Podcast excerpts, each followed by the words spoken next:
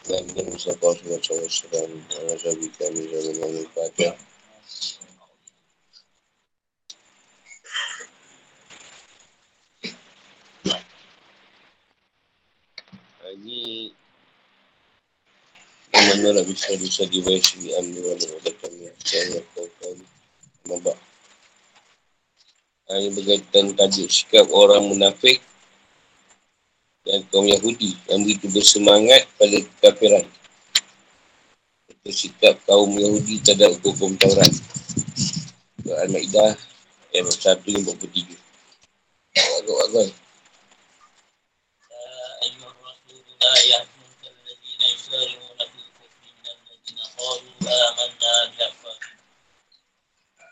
قالوا آمنا بأفواههم ولم تؤمن قلوبهم ومن الذين هادوا سماعون ومن الذين هادوا سماعون للكذب سماعون لقوم آخرين. لقوم آخرين لم يأتوا يحرفون الكلمة من بعد مواضعه. يقولون أن يقولون إن أوتيتم هذا فخذوه ولم وإن يرد الله فتنته فلن فلن تملك له من الله شيئا. أولئك الذين لم يرد الله أن يطهر قلوبهم في الدنيا خزي ولهم في الآخرة عذاب عظيم سماعون للكذب أكالون للسحر جاءوك فاحكم بينهم أو أو أعرض عنهم. وإن تعرض عنهم فلن يضروك شيئا وإن حكمت فاحكم بينهم بالقسط إن الله يحب المقسطين كيف يحكمونك وعندهم التوراة فيها حكم الله ثم يتولون من بعد ذلك وما أولئك بالمؤمنين Wahai Rasul, ini Muhammad. Janganlah engkau disedihkan kerana mereka berlumur-lumur dalam kekafirannya. Iaitu orang-orang munafik yang mengatakan dengan mulut mereka. Kami telah beriman. Pada hati mereka belum beriman dan juga orang Yahudi yang sangat suka mendengar berita-berita bohong dan sangat suka mendengar perkataan-perkataan orang lain yang belum pernah datang kepada mereka. Mereka mengubah kata-kata Taurat dari makna yang sebenarnya. Mereka mengatakan jika ini yang diberikan kepadamu, ini yang sudah diubah, terimalah. Dan jika kamu diberi yang bukan ini, maka hati-hatilah. Maka siapa dikendaki Allah untuk dibiarkan sesat? Sedikit pun engkau tidak akan mampu menolak sesuatu pun daripada Allah untuk menolongmu. Mereka itu adalah orang-orang yang sudah tidak dikendaki Allah untuk menyucikan hati mereka. Di dunia mereka mendapat kehinaan dan di akhirat akan mendapat azab yang besar. Mereka sangat suka mendengar berita bohong. Banyak memakan makanan yang haram jika mereka orang Yahudi datang kepada Muhammad untuk meminta keputusan, maka bila keputusan di antara mereka, atau berpalinglah dari mereka. Dan jika kau berpaling dari mereka, maka mereka tidak akan membahayakanmu sedikit pun. Tapi jika kau memutuskan perkara mereka, maka putuskanlah dengan adil. Sebenarnya Allah menyukai orang-orang yang adil. Dan bagaimana mereka akan mengangkatmu menjadi hakim mereka. Dalam mereka mempunyai Taurat yang di dalamnya ada hukum Allah. Nanti mereka berpaling dari keputusanmu setelah itu. Sungguh mereka bukan orang yang beriman. Al-Ma'idah 143. Sebab turunnya ayat. Ayat 41. Imam Ahmad dan Abu Daud meniwaikan dari Ibn Abbas. Dia berkata Allah SWT menurut ayat ini menyangkuti dua kelompok Yahudi yang ada dari masa jahiliah. Salah satu kelompok tersebut berhasil menundukkan dan mengalahkan kelompok yang satunya lagi. Sehingga mereka pun membuat perjanjian kesepakatan Oh, jika ada kes pembunuhan yang mana pelakunya adalah anggota anggota dari kelompok yang menang, sedangkan korbannya adalah anggota dari kelompok yang kalah. Diaknya adalah 50 wasak. Satu wasak adalah 60 syah. Dan satu syah adalah 2.751 gram. Jika, jika terjadi sebaliknya, pelaku adalah dari anggota kelompok yang kalah, sedangkan korbannya adalah anggota dari kelompok yang menang. Diaknya adalah satu wasak. Satu wasak ni berapa eh? RM3. Kesepakatan ini pun berjalan sehingga datanglah Rasulullah SAW. Lalu ada kes pembunuhan di mana pelakunya adalah anggota dari golongan kalah. Sedangkan korbannya adalah anggota di golongan yang menang. Lalu golongan yang menang pun menuntut supaya golongan yang kalah bayar diat sebanyak satu wasak sesuai dengan kesepakatan awal yang telah ada. Namun golongan yang kalah berkata, apakah memang pernah ada peraturan yang diskriminasi seperti itu? Antara dua keadaan. Satu, iaitu diat salah satu, salah satu adalah dua kali lipat diat yang satunya lagi. Pada kedua keadaan itu beragama yang sama. Bikin asap yang sama dan tinggal di dalam satu negeri yang sama. Seagama, senasab dan setanah air. Sungguhnya kami sebelumnya bersedia membayar diat kepada kalian sebanyak itu. Ini satu wasap. Disebabkan kami waktu itu adalah pihak yang seordinan apa sebut eh? Staff ni macam simpanan. Yang ambil dia ni satu pihak yang selalu kalah lah. Jadi takut pada yang selalu menang. Jadi bila Rasulullah datang, kami tak mau lagi membayar sebanyak itu. Lalu nak jadilah pergaduhan antara dua kelompok Yahudi ni. Jadi mereka bersepakat untuk untuk ni. Minta Rasulullah beri keputusan hukum antara mereka. Lalu mereka mengirimkan beberapa orang munafik untuk mencuba dan mencari tahu apa pendapat beliau. Ha, lalu Allah SWT pun menurut ayat ni. Ayat ni di latar belakang oleh oleh Puak Yahudi, Bani Quraiza dan Puak Yahudi, Bani Nadir. Jadi dia orang pun nak minta Rasulullah bagi keputusan, bagi hukum antara dua puak ni tadi. Yang dia hantar wakil tadi orang munafik. Ada juga yang kata di latar belakang oleh oleh kasus atau puak Abu Lubabah. Ketika dia diutus oleh Rasulullah SAW pada Bani Quraizah. Lalu ia mengkhianati beliau. Ketika ia menyampaikan kepada Bani Quraizah bahawa hukumannya adalah dibunuh. Ada juga lah yang cerita lain berkaitan dengan juga oleh orang Yahudi. Dan hukuman rejam. Al-Qutubi mengatakan pendapat yang paling sahih. Kesannya adalah sebagaimana berikut. Imam Malik, Imam Ahmad, Buhari, Muslim, Tirmizi. Tak belum menubuatkan Ribarak bin Azib yang berkata. Satu ketika Rasulullah SAW berpapasan dengan seorang Yahudi yang dicoreng-coreng mukanya dengan arang sambil dicambuk. Lalu beliau memanggil orang Yahudi dan berkata, apakah seperti itu kalian mendapati hukuman had bagi seorang pezina dari suci kalian? Mereka berkata, ya.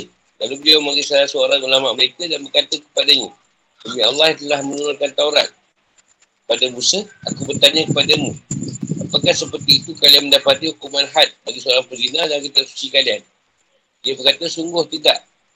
Seandainya kerana anda bertanya kepada aku dengan bersumpah atas nama Allah, tentu aku tidak akan mengabarkan kepadamu. Sebenarnya kami mendapati hukuman had bagi seorang pezina adalah rejam. Akan tetapi kerana perbuatan zina terjadi di kalangan orang-orang terhormat kami, maka ketika itu kami mendapati ada orang terhormat dari kami, bukan zina.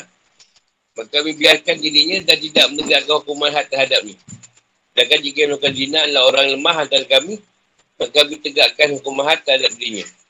Lalu kami pun berkumpul untuk membuat sebuah kesepakatan tentang sebuah hukuman yang akan kami tegakkan terhadap semua orang tanpa pandang bulu. Baik terhadap orang yang terhormat maupun orang yang lemah. Lalu kami pun menjadikan hukuman berupa at-tahmim. Mencoreng-coreng muka dengan arang.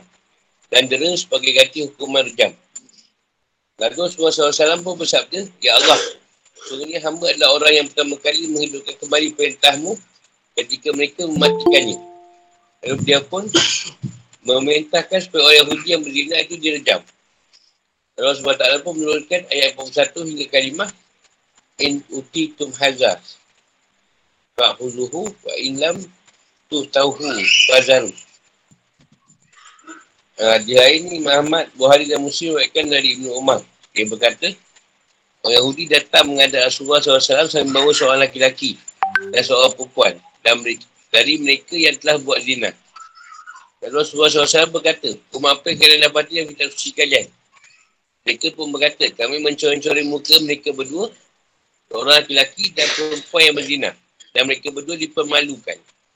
Lalu beliau berkata, kalian bohong. Kerana semuanya kitab Taurat disebutkan hukuman rejam.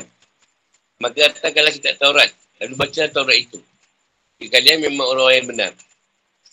Lalu mereka pun bawa Taurat dan tunjuk seorang juru baca mereka yang salah satu matanya buta. Ia bernama Ibn Suryah. Lalu ia pun membaca Taurat itu sehingga ketika ia sampai pada satu bagian dari Taurat, maka ia menutupinya dengan tangannya. Lalu dikatakan padanya, angkat tanganmu itu. Lalu dia pun mengangkat tangannya dan ternyata tidaklah ayat yang menjelaskan tentang hukuman rejam. Lalu mereka pun berkata, Wahai Muhammad, semuanya dalam Taurat memang ada ayat tentang rejam. Tapi kami memang sembunyikannya di antara sama kami. Rasulullah SAW pun mengarahkan supaya laki-laki dan perempuan yang tetap berzina itu direjam. Ketika proses hukuman rejam, si laki-laki berupaya melindungi si perempuan dari lemparan batu dengan tubuhnya. Ayat 42. Saman'u nadil kadibin. Akalu nadil, nadil suh. Ha, ini turun berkaitan dengan kaum Yahudi. Jadi pihak salah dalam satu perhukum atau pihak mengajukan dakwaan atau urutan palsu.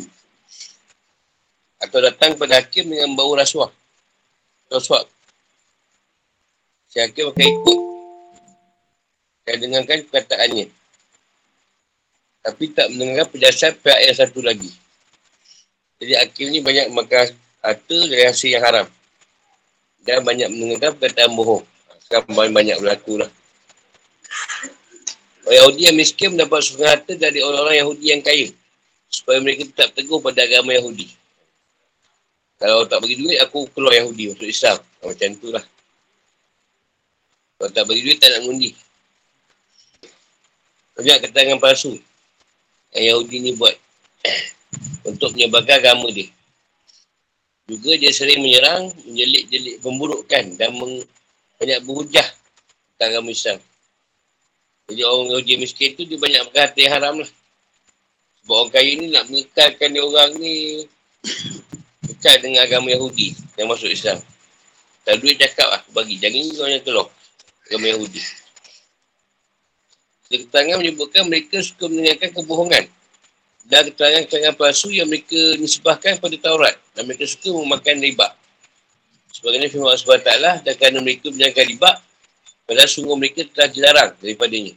Nisa 161. Keselesaian antara ayat. Allah SWT menjelaskan beberapa bentuk pentaklifan dan syariat sementara sebagai manusia berpaling darinya dan begitu bersemangat dalam segera kepada kekafiran. Jadi Allah SWT pun menguatkan hati Rasulnya supaya ia bersabar dan teguh dalam menghadapi semua itu. Serta menyuruhnya untuk tidak bersedih hati kerana Dan hari ini Allah SWT berfirman, Ya ayuhah Rasul, lah ya azunkah. Ya Allah SWT manggil Nabi-Nya, Muhammad SAW mendengar panggilan Ya ayuhah Nabi. Dan banyak tempat dalam Al-Quran. Ada pun panggilan Ya ayuhah Rasul, Panggilan ini tidak digunakan oleh Allah SWT kecuali dua tempat saja. Pertama dalam surah Al-Ma'idah ayat 41. Yang kedua dalam surah Al-Ma'idah ayat 67. Hal ini bukan panggilan kehormatan dan kemuliaan. Jadi orang panggil Rasul tu dua tempat ni. Dalam surah Al-Ma'idah.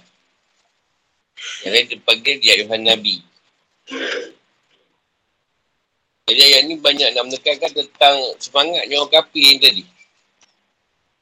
Kalau bersegera nak jadi kapi. Dan kafiran tu dia bersemangat pula. Semangat sungguh nak menjadi kapi. Dan menolak taat pada Allah. Tak ada rasulnya. Dan lebih suka dengan pendapat dan nafsu mereka. Supaya dapat menewaskan syariat-syariat Allah SWT. Hanya orang munafik dan orang Yahudi. Wahai Rasul ni adalah panggilan kemuliaan dan keagungan. Sehingga untuk mengajarkan kepada kaum mukminin bagaimana memanggil Nabi Muhammad SAW. Jadi supaya mereka memanggil dengan gelaran beliau.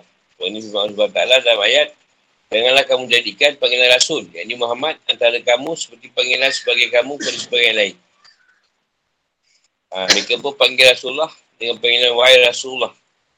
Sebelum tu mereka panggil dengan dengan panggilan Wahai Muhammad. Ha, ini dia panggil Rasulullah. Wahai Rasul kami tidak usah bersusah, bersusah hati memikirkan dan mempedulikan sikap orang munafik yang begitu bersemangat dan bersegera menampakkan kekafiran dan mihak pada musuh. Setiap kali ada kesempatan. Sungguhnya kau adalah penolongmu terhadap mereka dan aku adalah pelindungmu dari keburukan mereka. Maksudnya bukanlah melarang bersedih. Kerana perasaan sedih sebenarnya merupakan sesuatu yang alami, biasa. Biasa kita alami. Dan sifat bawaan yang manusia tidak boleh menolaknya. Akan tetapi dimasukkan adalah larangan terhadap hal yang boleh menjadi sebab kesedihan.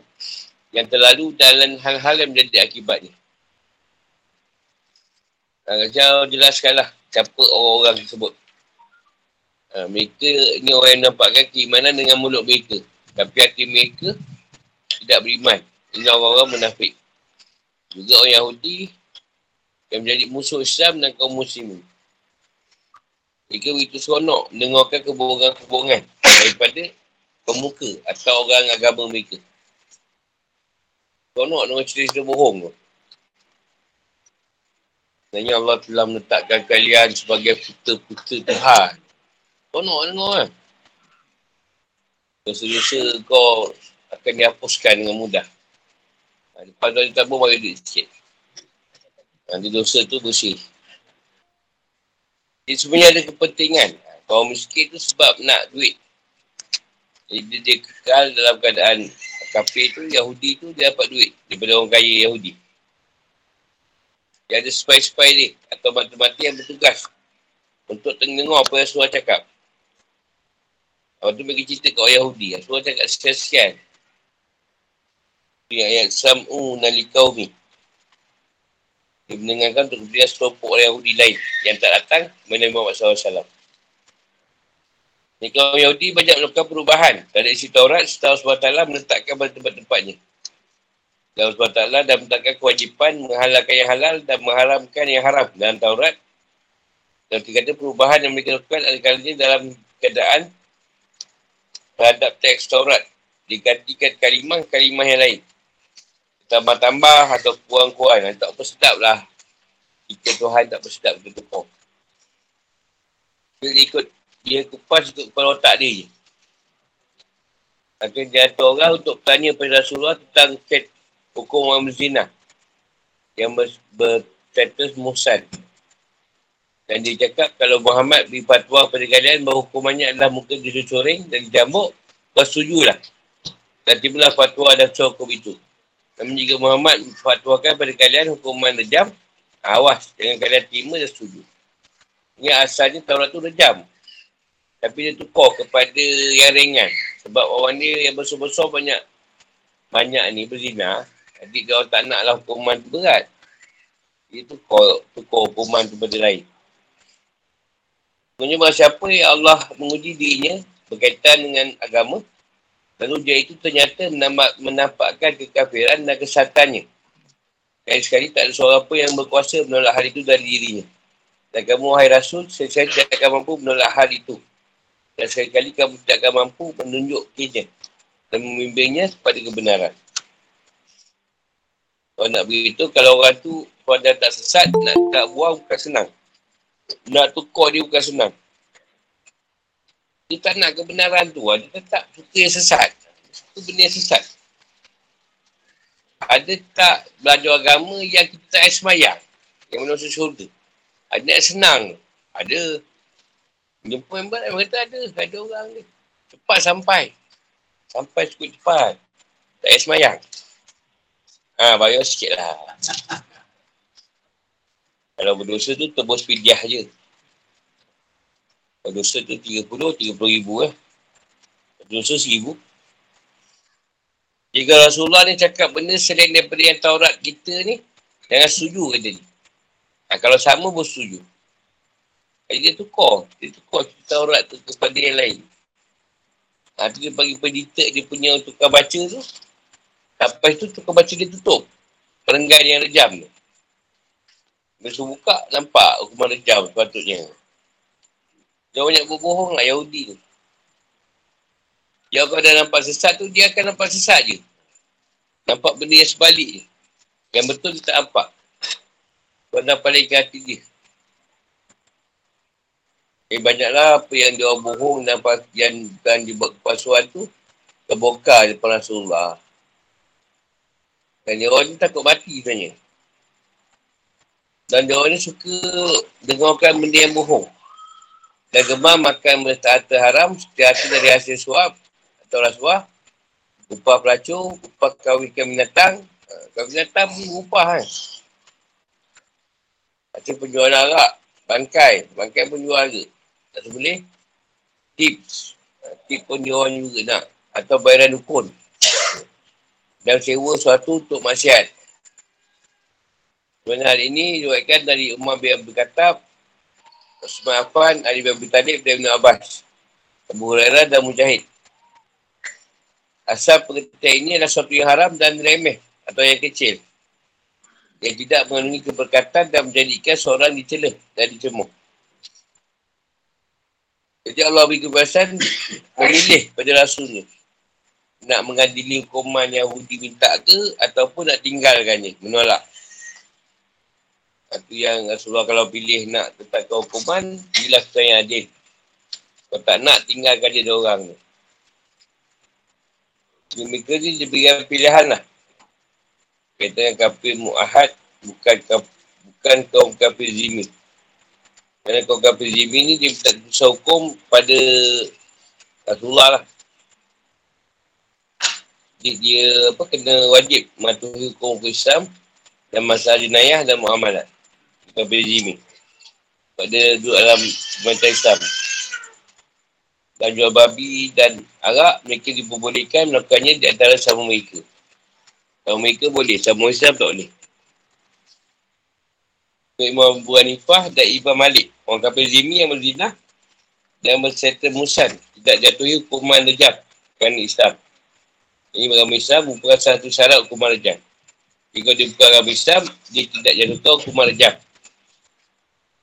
Sementara menurut Imam Syafi'i dan Imam Ahmad, hukuman rejam juga tidak dilakukan terhadap mereka.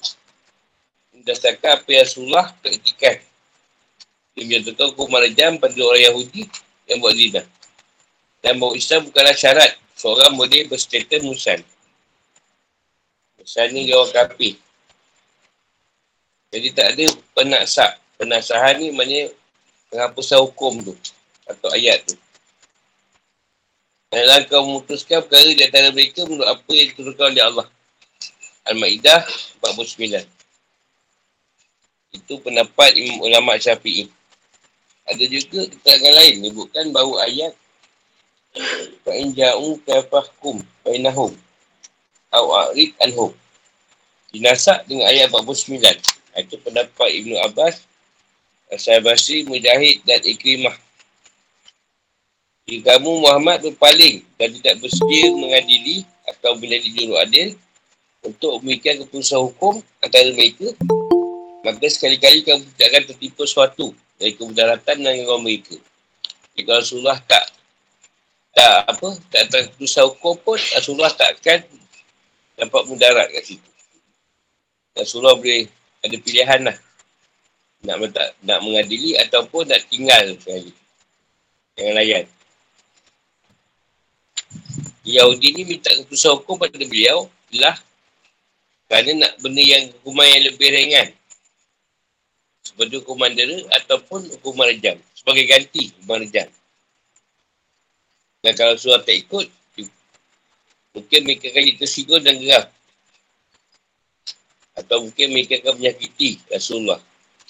Tapi kat sini Allah SWT menjelaskan bahawa pemusuhan, kebencian dan usaha mereka untuk menyakiti beliau tidak akan membaikkan diri beliau sedikit pun. Jadi kalau tak adili pun tak apa, jangan risau. Tuhan takkan berdarat. Jadi kalau Rasulullah bersedia mengadili atau berikan kisah hukum dengan adil, jujur dan objektif bagaimana yang diperintahkan kepada dia. Sebab Allah suka orang yang berlaku adil tak ada merupakan anggapan dasar Quran dan Islam. Baik ada sama kaum muslimin maupun tak musuh. Yang kata Yahudi tadi walaupun diberikan Taurat tapi tak nak ikut Taurat tu. Itu kau pula. Orang yang tak beriman pada saat suci, kita suci mereka. Tapi mereka mengatakan mereka macam beriman pada Taurat tadi. Tapi tak. Jadi bila dia pergi pada Rasulullah tadi, nampak sangat dia tinggalkan kitab dia. Dia pula yakin pada Rasulullah. Tapi bila Rasulullah tak stay ikut apa mereka nak, mereka tinggalkan Rasulullah. Dia orang buat kesal hukum. Buat siapa yang menukarkan sertifikat suci tadi, Allah bagi lakinan dunia. Jadi siapa yang tukar, aib tu akan Tuhan tunjukkan juga. Kalau nak beritahu yang orang Yahudi suka berbohong. Sebanyak berkata Arab. Kerasuah. Hakim pun dia beli. Eh, beracun waktik untuk dukun. Ha, dia cari dukun. Orang sakit dia bawa dia dukun. Dia minta tip kat dukun. Risuah atau suapan. Atau subukan atau rasuah. Adalah haram dalam segala hal. Biasa terjadi dalam cerita keputusan hukum. Dalam perkara jual beli dan keputusan. Sebab ini haram bagi kedua belah pihak. Itu pihak yang menyuap dan pihak yang menerima suap. Hari ini Rasulullah SAW bersabda, Allah SWT akan menaknat pihak yang menyuap, pihak yang menerima suap dan pihak yang menjadi makelan atau perantara antara keduanya. Orang tengah lah. Jika lelaki ni dia rasuah, dia akan menangkan pihak yang merasuah dia. Jadi mana yang sepatutnya benar, jadi salah lah pula. Al-Mahdi mengatakan ulama bersepakat. Orang hakim harus memproses dan memberikan keputusan hukum. Satu perkara yang terjadi antara seorang muslim dan kafir zimi. Kalau kes itu berlaku di atas sebuah kafir zimi, dan hal ini para ulama beza pendapat. Muhammad SAW berikan keputusan hukum antara kaum Yahudi berdasarkan syariat Nabi Musa. Tetapi itu adalah sebelum turunnya wahyu tentang hukuman hudud atau had. Adapun sekarang Allah SWT telah menyempurnakan agama Islam dan syariat Islam pun telah dikukuhkan. Siapa pun yang menjadi hakim tidak boleh berikan keputusan dengan selain hukum Islam. Itu guna hukum Islam lah. Kau kajian Islam tu. Dalam Taurat tu hukuman rajam dia orang ganti dengan hukuman bendera. Atau sebat sebanyak 40 kali. Ha, dia bagi regas ke hukuman tu. Soalan. Dan yang tu, sama je lah cerita. Nak baca tu. Ada nak tanya? Mana nak baca sebab dah nak baca nama tu. Bila baca ni dah jadi so okey lah. Yang aku ni masuk. Ya, tanya. Yang lain boleh. Tu kau kalau jadi yang digaji kalipah boleh tu. Digaji. Sekarang ni baca je lah. Pasal tu saya ada satu orang jumpa saya lah. Arab lah. Dia ceritakan pasal apa. Apa raja ni? Bapak Saman siapa? Itulah. Ifat. Ifat atas lagi eh? Abdullah ni dia ni macam lembut tapi tegas juga. Jadi satu hari tu dia cerita, saya buat saya rasa tu kat Mina orang Arab lupa cerita. Anak saudara dia tak silap. Buat hal lah, nak Arab apa semua, Lina ke apa lah, dia tak ingat di situ. Jadi dia ni tak nak hukum lah. Tak nak hukum dulu lah, dia kata kau keluar daripada Arab ni dulu. Kau dah buat hal ni, kalau kau keluar, kau balik sini balik, dia bagi duit, tu belah. Kau balik sini balik, aku akan hukum kau. Kau hukum udut dia. Budak ni belah lah. Tak apa, kita tahu budak ni balik-balik lah. Ni kena lah. Tapi mula dia, dia penjarakan dulu, budak ni. Dalam istana dia tu lah. Dia penjarakan dulu. Apa tak dia beri. Sebab dia serik, dia siap hukum. Dia tak panggil dia yang, yang bedal ni. Budak tu. Sebab dia kata, sebab engkau tu, apa ni anak saudara, kira ni adik dia punya lah. Adik dia punya ni. Maksudnya hukuman mesti lebih daripada orang biasa. Dia kata, tengok macam lembut je orang dia. Dia orang cerita memang nampak macam lembut. Tapi kalau berkaitan saudara dia adil. Dia akan hukum lebih teruk daripada orang lain. Apa kata Allah ni? Jadi dia cerita terbalik. Kalau dapat kau orang mesok, ingat dah lah. Kau pun orang kerajaan kan. tak payahlah buat-buat. Jadi dia terpaksa tu hukum. Taurat tu tadi. Sebab nak bagi hukuman tu ringan. Nak tanya soalan pun tak ada apa ni soal kan. Hukumnya macam tu.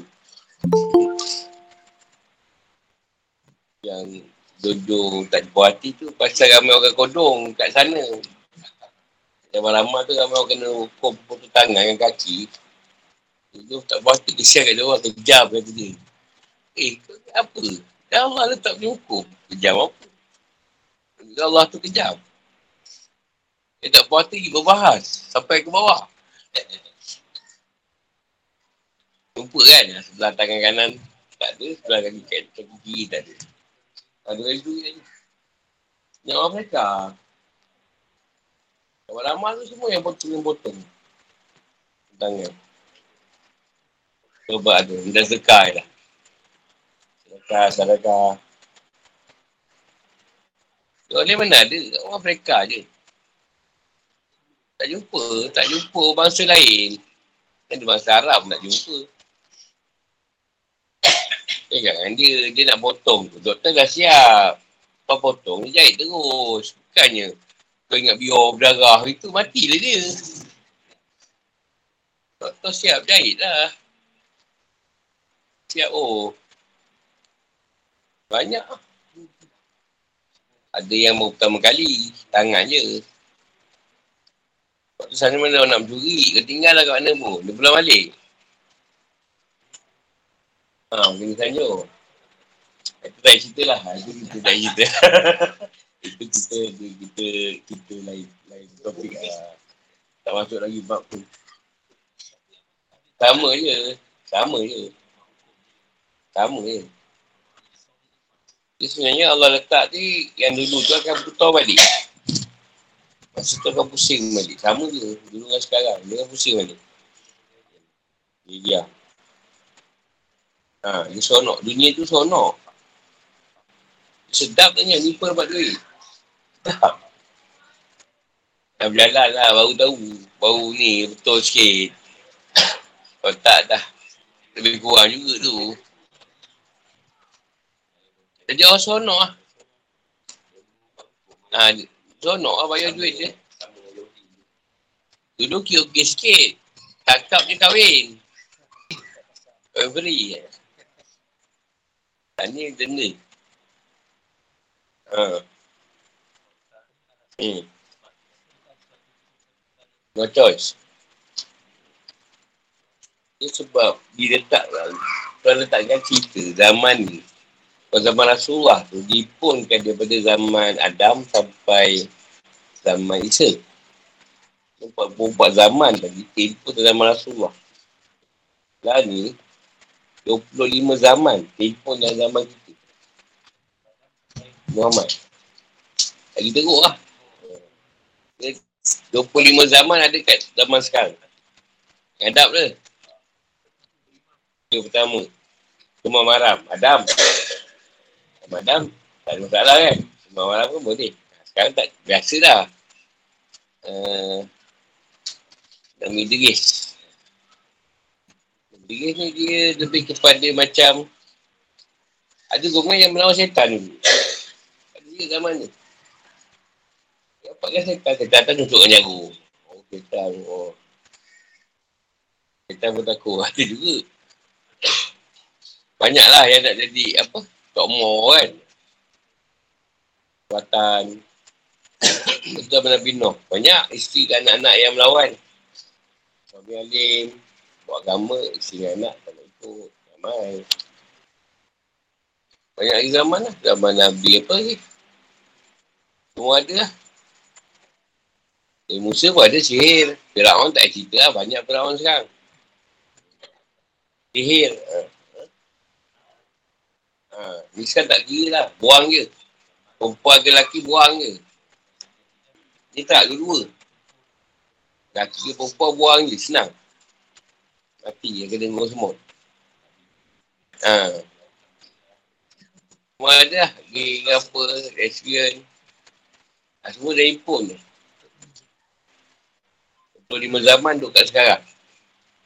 Hadap le. Siapa nak lari? Masing-masing yang jadi imam masing-masing. Rasulullah dia sama dia je. Fitnah. Sekarang ni fitnah. Sekarang cerita pun satu dunia tahu. Kita ni kalau setengah tempat, tali perdana, tali dia lain tak buat. Kita pulun. Ah, tali tu. Kuliah pun balun. Taksi pun balun juga. Tu yang bila pergi jedah tu. Orang jedah ni. Rupanya siap orang buta. Malam keluar. Baju jugalah kat situ. Sebab dah lama buat pun. Siang pun tidur. Dengar kedai pun tak buka. Malam ya Allah pagi-pagi. Ya rendah. 12 tengah malam jam lagi.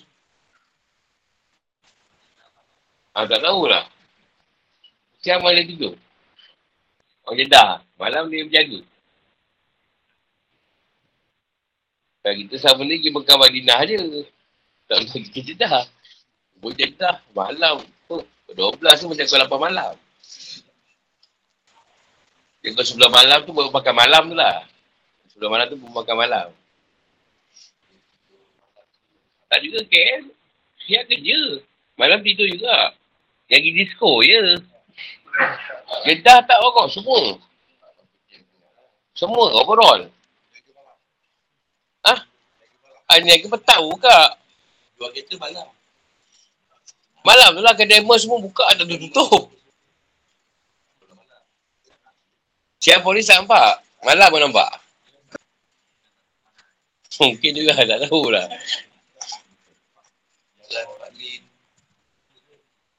Masa tu dia bersih lah, jedah.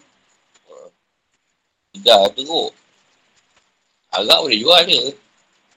Kerana minyak agak sama je. Dah. Dah teruk. Macam Mekah Madinah. Aman. Sana orang-orang ni tak kisah. Dah ni. Jadi dia orang masuk Mekah Madinah elok pula. Elok. Eh, situ tak ada. Aurat ke agak ke apa. Pergi tanya. Yang lain pun tak apa. Biasa lah. Itu bu hutan. Dia lebih kurang cerita cerita apa ni? Kelman lah. Kelman tu ada masa dia berubah corak. Jadi kita jangan macam tiket satu perkara. Sebab ni kita belajar kita belajar syariat tinggi sikit lah. Jangan ada bentuk tukar syariat gendah. Alah, kena gendah. Ha, jangan macam tu. Sebab aku dah tuan diri, Ah, maksudnya macam tu lah. Ah, itu jangan macam tu lah.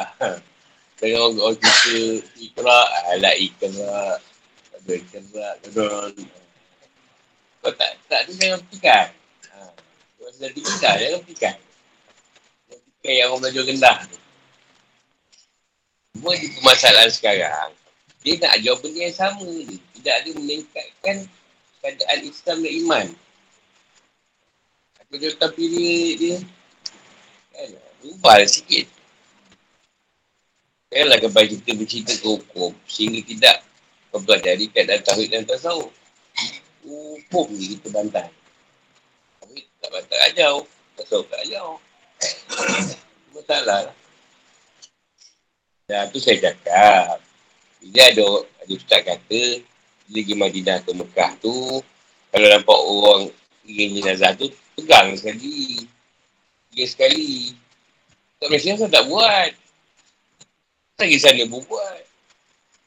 Main nazar. Kat sana bukan main. Balik sini. Bagi orang meninggal pun tak pergi. Itu masalah dia. Kau kasih tak buat kat sana tak payahlah buat. Eh bila berak tak pula. Berak kat rumah tak lebih buat je. Ah, berak, kat rumah berak kena lebih sikit. Kat Mekah tak berak. Apa? Ha. Itu masalah ni. Kat sini apa? Kan tu tamu sebenarnya. Ya betul. Tamu kan rehat je. Sini hamba. Sana tamu. Rumah dia kan tamu dia. Buatlah jangan ada tamu. Kat sini ada rasa dia hamba. Hamba jadi kat sini. Sana relax lah. Ini dah nak ngaji. Sana dia buat mengaji. Kat rumah haram tak buka Quran. Sini kat boleh dia haram tak buat. Sana bukan main lagi. Tak. Kat Lepas ni tak bertawabat, sana bertawabat. Dia nak beritahu maknanya. Ada ke orang yang tak pergi sana, tak baik. Kan, memang orang tak ada duit, tak ada rezeki dapat pergi sana. Adakah dia tak masuk surga? Adakah amal dia tak diterima? Adakah pula yang pergi tadi, confirm masuk surga? Atau confirm dia ampunkan dosa? Ha. Dia fikirlah sendiri. Dia bisa ada orang tanya, eh tak boleh tu macam tu. Bukan tak boleh, boleh. Kata agak-agak, daripada sana, tak boleh buat balik ke mari. Kan? Buat amal sana, balik ke mari. Kalau sini sama, di sana sama je. Tak apa nak pergi mana suara. Kat sini wajib, sana wajib je lah. Paling tak tak tu masjid. Patutnya kita sini lah beramal. Beramal lah kau buat. Tiba sana right je kan. Sana right. Kau right. Itu yang betul. Ha, tu laporan. Sini senang enam lah itu. Nanti sampai situ. InsyaAllah. Jumpa lain kali. Assalamualaikum.